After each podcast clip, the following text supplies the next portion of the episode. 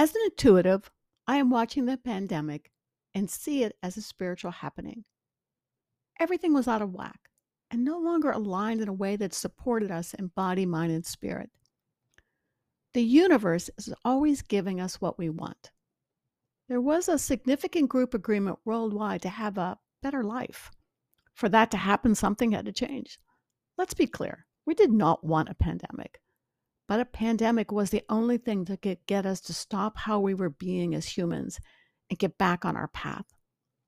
On a spiritual level, shelter in place was a command to stop and take care of ourselves, to take the time to heal ourselves in body, mind, and spirit.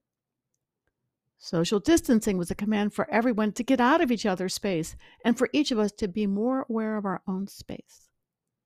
Masks are a reminder that we do not have to go back to the way things were. We can choose to take care of ourselves and decide with whom and how we want to interact in the world.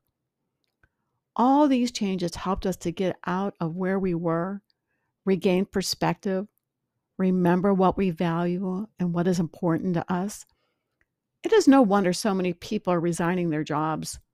That does not mean you have to resign and change everything.